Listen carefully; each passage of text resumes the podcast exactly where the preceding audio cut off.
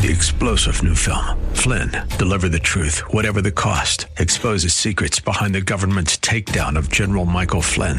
Flynn knew what the intel world had been up to. He ordered the first audit of the use of contractors. This set off alarm bells. He told the truth. He was the most dangerous person for Donald Trump to hire. They had to get rid of Flynn. Flynn, deliver the truth, whatever the cost. Available now. Watch it today. Go to salemnow.com. Salemnow.com. Greetings, and it's meeting time. And today we're going to continue our introduction of the 11th step of recovery that we sought through prayer and meditation to improve our conscious contact with God and pray only for knowledge of His will and the power to carry that out. Last week we learned that this 11th principle draws us closer to God as we speak to Him in prayer and listen for our assignment in life through meditation. I like to think of this teaching as a deeper love affair between God and followers of Christ. Now, this love affair, it doesn't just happen. We must desire it, seek it, pursue it, and accept His free gift of salvation. I said last week, God is love, but He hates sin. And we learn in Exodus the ultimate consequence for sin is death. And He loves you and me so much that he sacrificed his only son, Jesus Christ, to die on a cross to pay for the penalty of our sins. The Apostle John assures us that if we confess our sins, God will forgive us and cleanse us from all wickedness. The Apostle Paul promises that anyone who calls on the name of the Lord will be saved. Listen to this the desperate addict that you may be, and if you've confessed your sins and have received Christ as your Savior, you are better off than respectable people who deny their need for Christ. That's powerful, my friends. So start with this salvation is God's will for you. And if you're not a follower of Christ, I pray that you entrust your life to Him this very day. Now, let's keep this all real. At the beginning of our journey, most of us turn to God to rescue us from the power of our dependencies and our broken lifestyle. But as we journey through our life as Christ followers and apply the first 10 principles to our life, we discover just how much God loves us. We turn to Him out of a desire to be near Him. We find joy in His presence and we realize that He's the stabilizing factor in our lives. Then we wait patiently, confidently, and we desire to follow Him as He protects, leads, and reveals His will for us. It becomes a two way street. We fall in love with God more and more. Now, having said that, I know some of you are having a tough time feeling the loving presence of God. You're finding it difficult to pray Father, your will, not mine, be done. Why is that?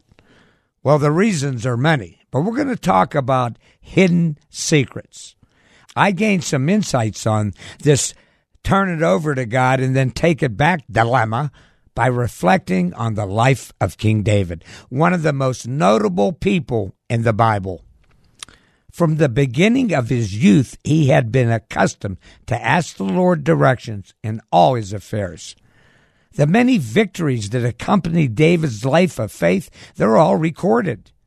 David repeatedly looked to God for direction, and his reign testified to the amazing work God would do through a life seeking his will. Later, generations would receive blessings because of David's life. God's special covenant with David found its ultimate fulfillment in Jesus, the Son of David. It's recorded God will give Jesus the throne of David. He'll rule over Israel forever. His kingdom will never end. Amen? But then we learn of David's downfall. His self will run riot his hidden sins, his dark secrets.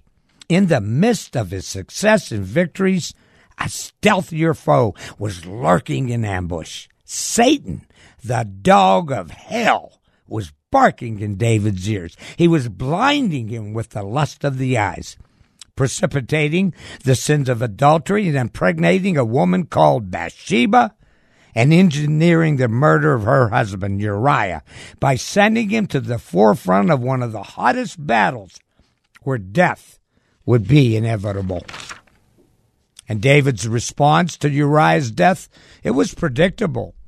In his hypocrisy, he tried to hide his guilt by saying, Hey, in war, life or death, it's just a matter of blind chance. You talk about a Christian with secret addictions. Now, after a time of mourning her husband's death, Bathsheba married David, and his son was born.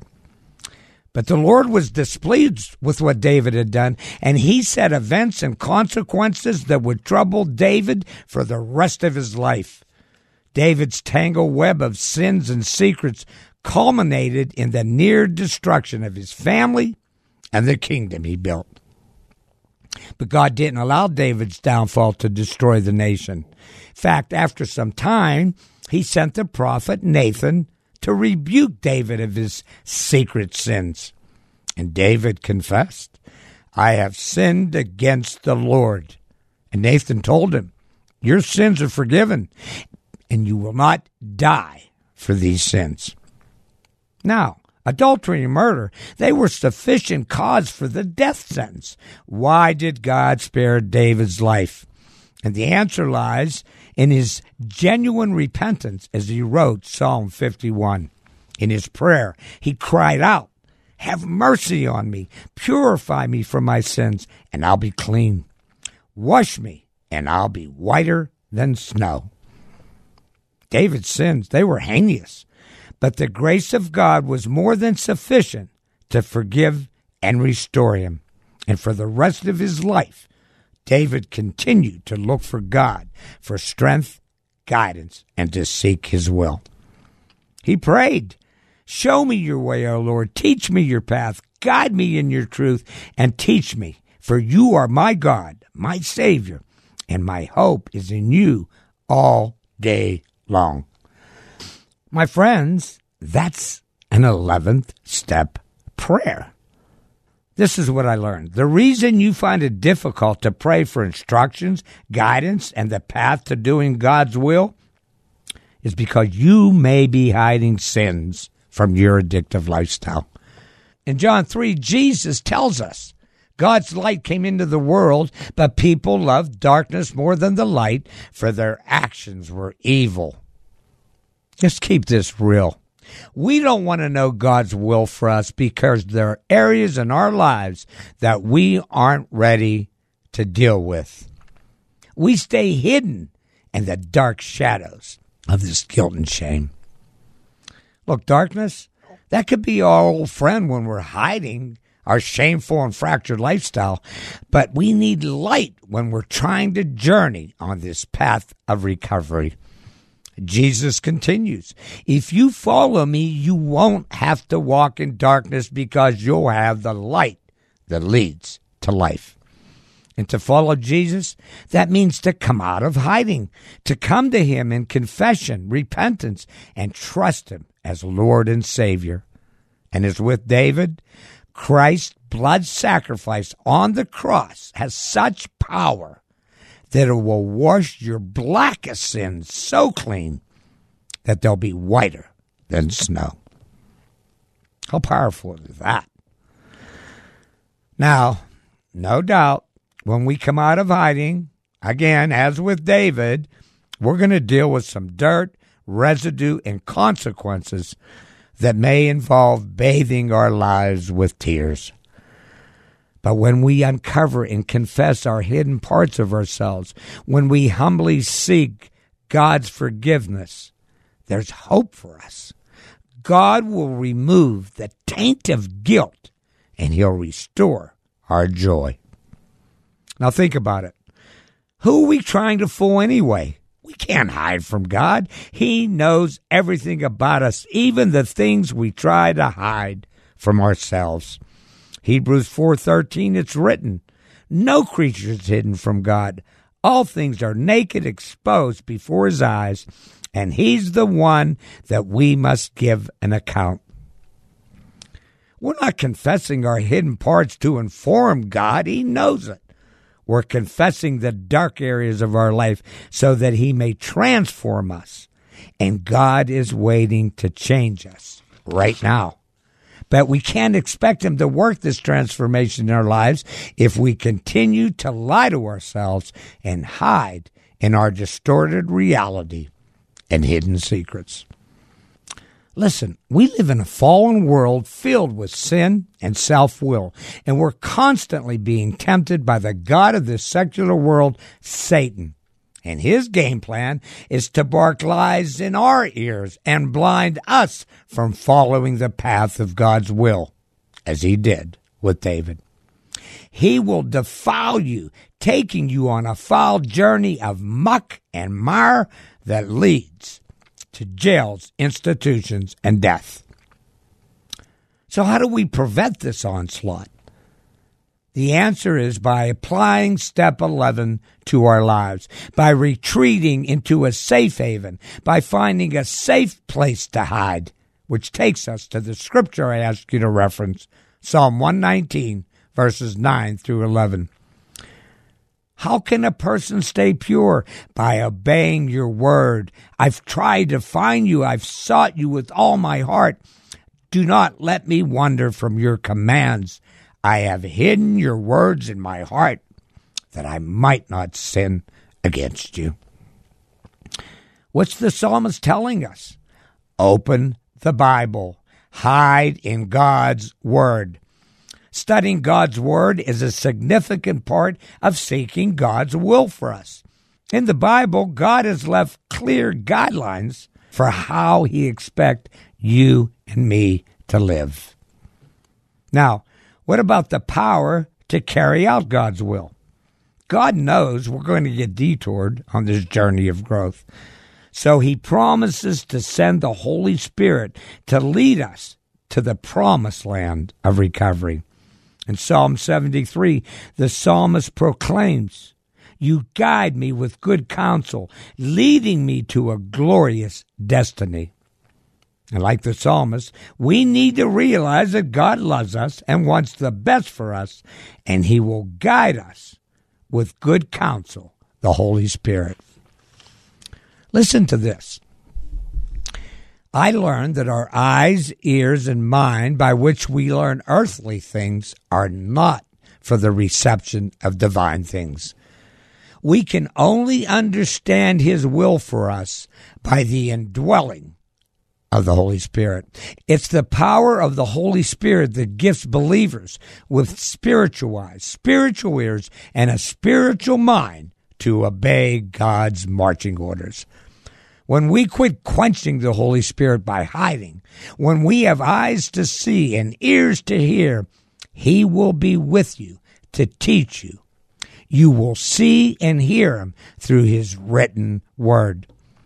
Did you know that God has special secrets for the believer that will overpower the destructive secrets that hide within us? In Jeremiah 33 3, God instructs us Ask me, and I will tell you secrets you do not know about things to come. As it's written in Isaiah chapter 30, He will be with us every step of the way. He proclaims, This is the way you should go, whether to the right and to the left.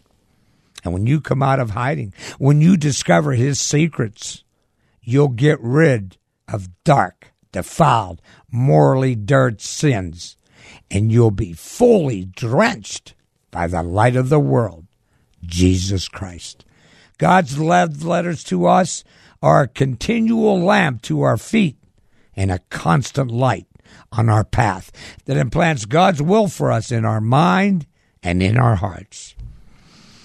So I said all that to ask you one question. When are you going to quit playing hide and seek with God? Amen? Next week, we'll be introducing step 12. Having had a spiritual awakening as the results of these steps, We try to carry the message to others and to practice these principles in all our affairs. And I want you to reference Titus chapter 3, verses 1 through 5. Amen. Three star general Michael J. Flynn, head of the Pentagon Intelligence Agency, knew all the government's dirty secrets. He was one of the most respected generals in the military. Flynn knew what the intel world had been up to, he understood its funding. He ordered the first audit of the use of contractors. This set off alarm bells.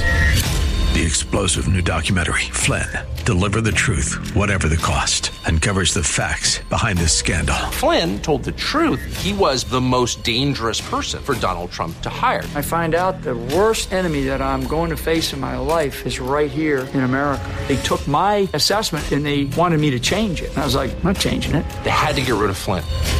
With in depth interviews, archival footage, and never before seen personal records of the man behind the headlines. I just felt like I was drowning. Flynn, deliver the truth, whatever the cost. Available now. Watch it today. Go to salemnow.com. Salemnow.com.